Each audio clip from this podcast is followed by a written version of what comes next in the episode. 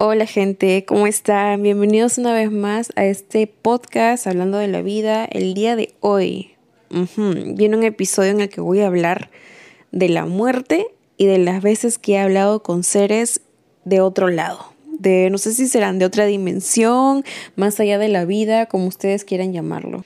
Esto me ha pasado a mí muy recientemente y han sido con familiares, como que se me han revelado, me han dicho cosas.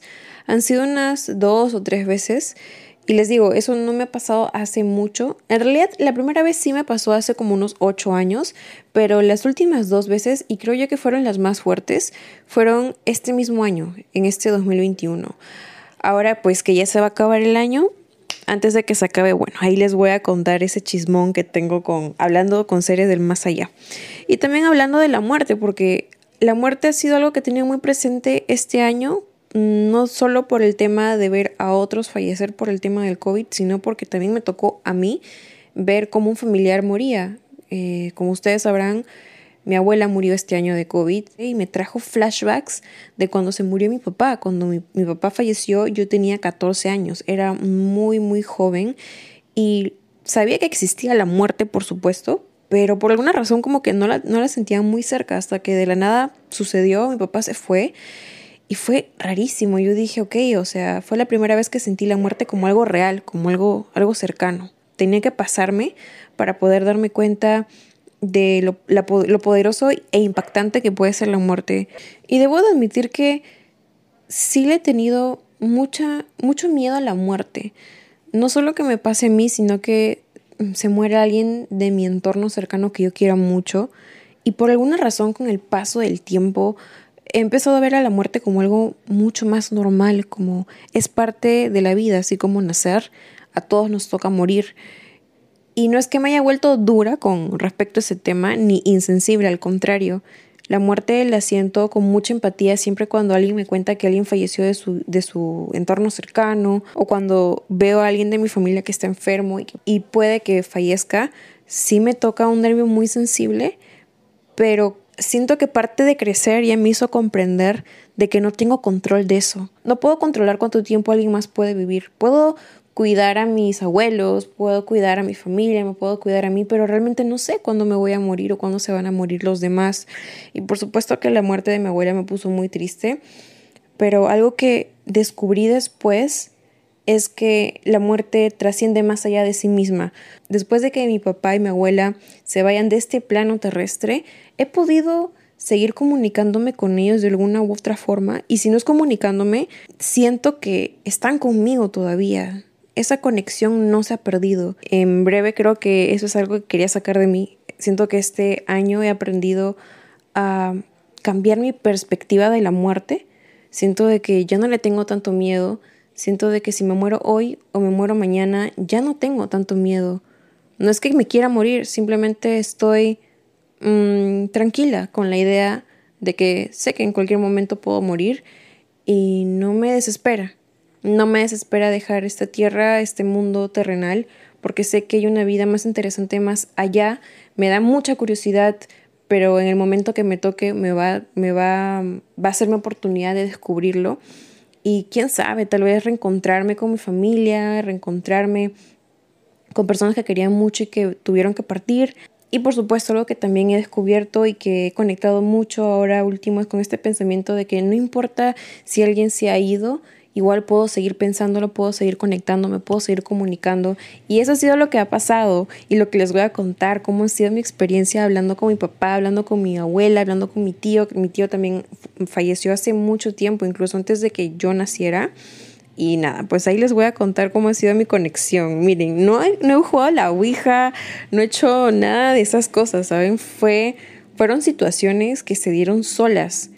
Y me impresiona mucho porque a veces me preguntan, ¿no? ¿Has tenido como que experiencias con fantasmas y así? Y la verdad es que nunca, nunca he visto como entes. Una vez una amiga se quedó a dormir en mi casa y me dijo de que vi una niña correr. Y yo dije, no hay forma, o sea, ¿por qué tú has podido ver eso y yo no? me he perdido de lo más interesante. yo a veces, la verdad es que sí quiero ver cosas, quiero quiero creer que hay seres más allá de los, de los humanos que estamos de aquí. Quiero creer que la vida no es tan aburrida como para reducirla en que solo hay humanos. Yo quiero creer en aliens, yo quiero creer en fantasmas, yo quiero creer en entes. De verdad, quiero que esta vida sea más interesante tan desesperadamente que a veces cuando estoy en lugares muy oscuros con mis amigos, me acuerdo que hace tiempo estábamos en Cusco y fuimos a un bosque enorme que se llama Kenko y nos quedamos hasta la noche y no había nada de luz. Solo éramos la naturaleza y nosotros como a las 8 de la noche sin un rastro de luz.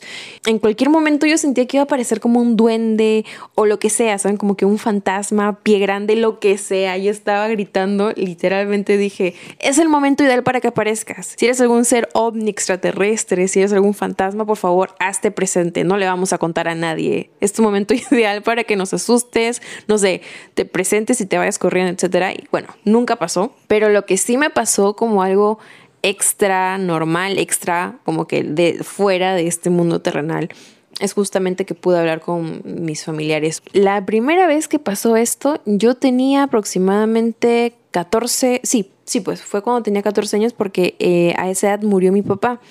Y mi papá, mi viejo, se me apareció unas semanas después de su muerte. Yo estaba durmiendo justo en esta misma cama en la que estoy echada ahorita.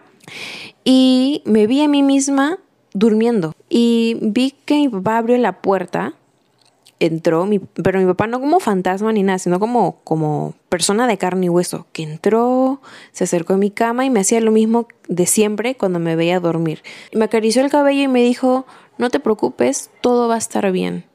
No me dijo nada más, luego se paró y se fue. Cerró la puerta y ahí yo me desperté en la madrugada. Yo dije, ¿qué onda? Porque yo les juro que no supe si fue un sueño, si fue real, porque les digo que dentro de mi sueño yo estaba tal cual como estaba en la vida real, echada en la cama, en la misma posición, el cuarto era tal cual igualito. Lo oí, o sea, todo fue muy real dentro de mi sueño, tanto así que cuando me desperté yo dije, mi sueño ha sido una réplica exacta de, este, de, de esta realidad de ahorita ¿Qué tal si realmente no fue un sueño? Y yo sentí, fue la primera vez que sentí algo tan real que pasó.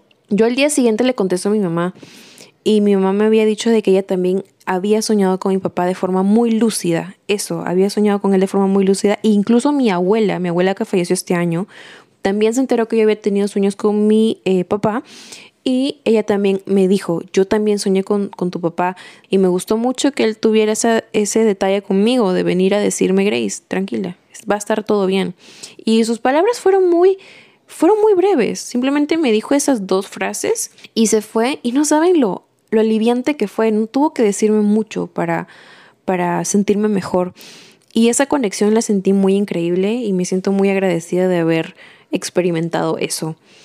La segunda vez que tuve otro contacto fue con mi papá también. No, sí, fue con mi papá también, con mi abuela al mismo tiempo y con mi tío. Los tres al mismo tiempo se me presentaron y estaba como a la verga.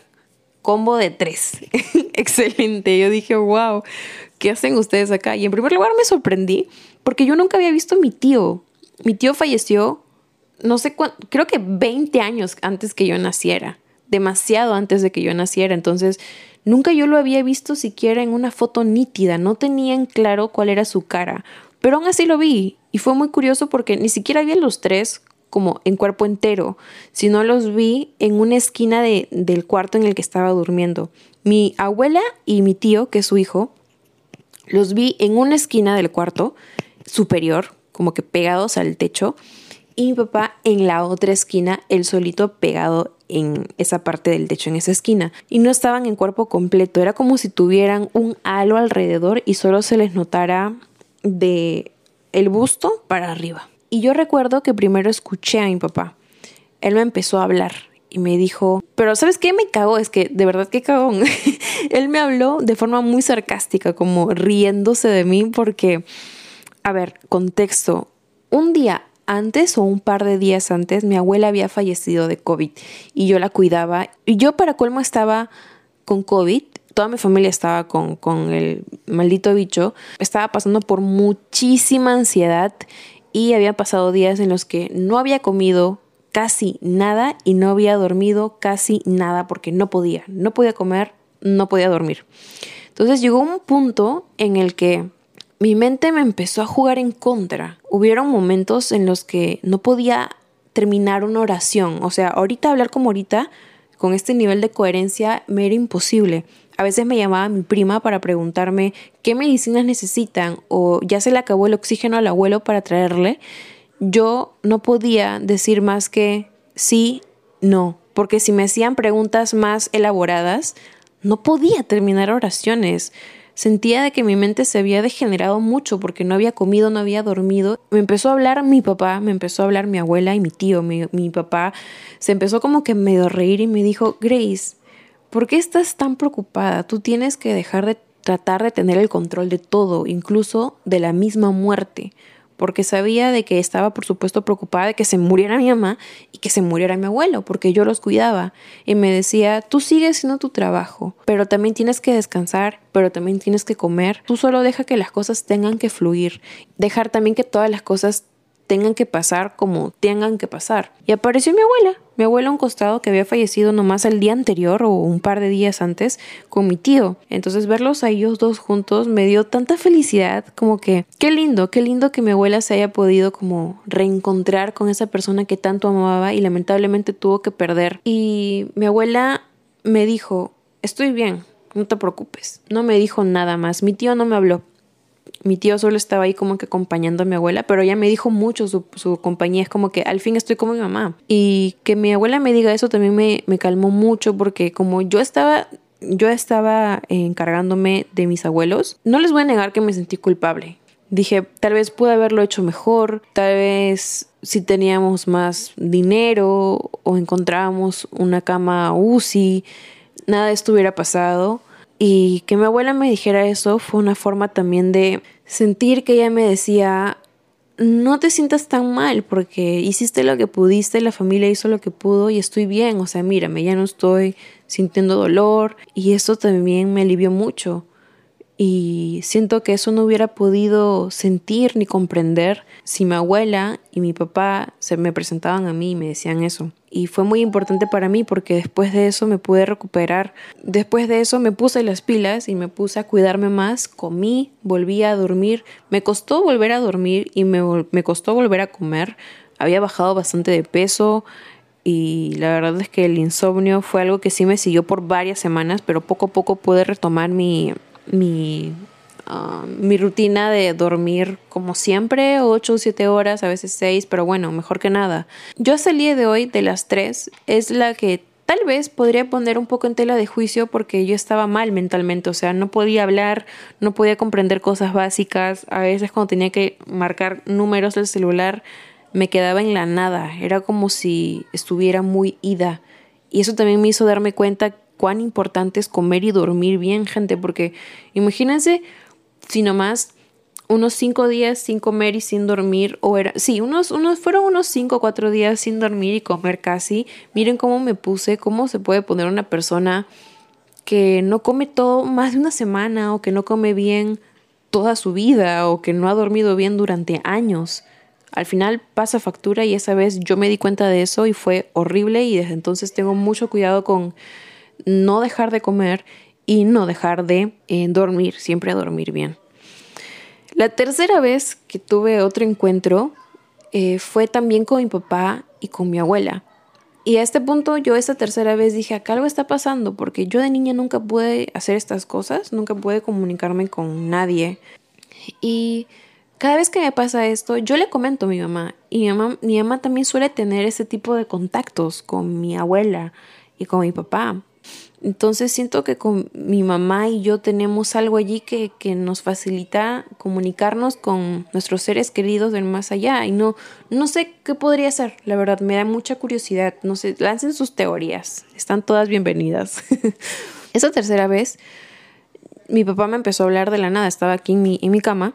Él no me dijo textualmente, escribe lo que te estoy diciendo, sino que una voz interna me decía, sin escucharla siquiera, agarra tu celular, un papel o una hoja y escribe esto. Esta tercera vez fue creo que la más shook, gente, porque tuve algo me pedía que escribiera lo que me estaban diciendo y lo, la persona que me estaba hablando, eso que me iba a decir era mi papá. Y mi papá me dijo, y lo gracioso es que yo solo escuché la voz de mi papá, pero sentía que también estaba la presencia de mi abuela. Estaban los dos ahí, pero mi papá nada más fue el que habló. Y me dijo, no dejes que nada ni nadie te diga cómo vivir tu vida y cómo ser feliz. Ni yo, o sea, ni yo como papá, ni, ni tu familia, ni la sociedad, ni la autoridad, ni tus amigos, ni tu pareja. Solo tú tienes esa respuesta. Y se fue. Yo quedé shook porque, como les conté en el, en el episodio anterior, tengo una buena relación con mi mamá y también tengo una buena relación con mi papá. Eso sí les comenté, como que pude hacer mucho las paces con él después de la muerte. Muy curioso, pero sí pude conversar como que con él y en, momentos de meditación siento que he podido conectar mucho con él, siento que he podido también en terapia psicológica recordar mucho mi infancia, curar cosas de mi pasado, curar cosas conmigo misma, salir de mi rol de hija víctima, de que, ay, soy una hija rebelde y nadie me entiende, salir de ese papel, salir como que de ese de ese rol en el que me había encastillado y ser una persona más libre y poder curar cosas. Y por supuesto vivir mucho mejor con mis padres. Siento que ahora tengo la mejor relación ever que mis papás, mucho más madura, a pesar de que incluso mi papá no está en esta vida terrenal. Siento que todavía me cuida, siento que todavía está acá, siento que todavía me dice, me da consejos increíbles de vida, gente. Esto último que me dijo, él cuando estaba con vida también me daba consejos muy chéveres. Él era una persona siempre me aconsejaba con mucho cariño, entonces eso, se me hace muy bonito ahora que pueda conectar tan genial con mi papá o incluso con mi abuelo, incluso con mi tío que no lo conocí después de la muerte. Después de estas conversaciones que tuve con mis familiares ya no pasó más, pero siento que en cualquier momento sí podría y se me hace eso muy bonito. Siento de que ya no importa en adelante si es que alguien se va de mi vida de forma física, siento que puedo conectar con esa persona en cualquier momento, siento que puedo, si lo necesito, puedo conectar puedo hablar con ellos, sentirlos, más que nada con estos familiares que se han ido de mi vida y que aún así siento que me siguen, que, que me cuidan y que hemos podido incluso arreglar cosas o conversar como si siguiera con vida. Y eso se me hace muy genial. A veces trato de no buscarle mucho trasfondo, ¿saben? Como que no sé cómo se desencadenó, no sé qué significa, pero la verdad es que no me importa tanto. A veces me da curiosidad, pero no me mata. Soy feliz con solo saber que puedo sentirme bien sintiéndolos a ellos cerca de mí, a pesar de que físicamente ya no están acá. Y pues sí, gente, ¿ustedes qué opinan? ¿Qué opinan de la muerte? ¿Tienen mucho miedo a la muerte? ¿Creen que es uno de sus miedos principales? Los miedos que tienen más marcados. Se me hace de que es uno de los miedos más comunes del ser humano. ¿Por qué creen ustedes que surge esto? Cuál es la perspectiva que tienen de la muerte o cómo ha ido cambiando con el paso del tiempo. ¿Han podido comunicarse con alguien del más allá, con algún espíritu, con algún alma, de algún familiar o de alguna persona X? Me encantaría leerlos. Estos temas de cosas, no sé si llamarlo paranormales tal vez, en la que se rompe un poco esta idea de simplemente hablar con gente humana, sino que comunicarte con algo o alguien del más allá se me hace muy, muy interesante. Así que si quieren dejar sus testimonios, sus respuestas, siempre, por supuesto, están bienvenidas en la, en la sección de comentarios de en YouTube, porque saben que pueden escuchar este podcast en YouTube, pero también en Spotify. Ahí pueden dejar también sus respuestas. No se ven todas, creo que solo Spotify me deja elegir como que las 10 mejores para que ustedes las puedan leer de forma pública, pero igual los voy a estar leyendo. Pasen un excelente, un bonito domingo. También quiero tomarme un pequeño tiempito para agradecerles mucho por el apoyo que le han dado a mi emprendimiento. He sacado una tiendita que se llama Yayi. Pueden encontrarlo en Instagram como yayi.p. Ahí estoy vendiendo papelería que he diseñado yo, libretas, calendarios. Ahorita ya todo se agotó. Muchas gracias por ir a la Feria Cachinera. La verdad fue una experiencia increíble conocerlos en persona. Estoy haciendo más stock para que en la siguiente edición de la Feria Cachinera, me parece que voy a estar el 23 y el 24 de diciembre. Hay unas cuantas horitas vendiendo más productos. Y también voy a habilitar eh, ventas a nivel nacional y por supuesto aquí también en Lima. Así que nada, estén atentos, les voy a estar comunicando más de estas cosas en mi Instagram y en el Instagram personal de Yayi. Igual me pueden seguir en mi propia cuenta que es Grace en Internet y por supuesto en mi canal en YouTube que voy a estar actualizando antes de que se acabe el año con nuevos videos. Ahora sí, mucho spam, lo siento. Tengan un bonito domingo, pásenla de PTM y nos vemos en el siguiente episodio. Bye.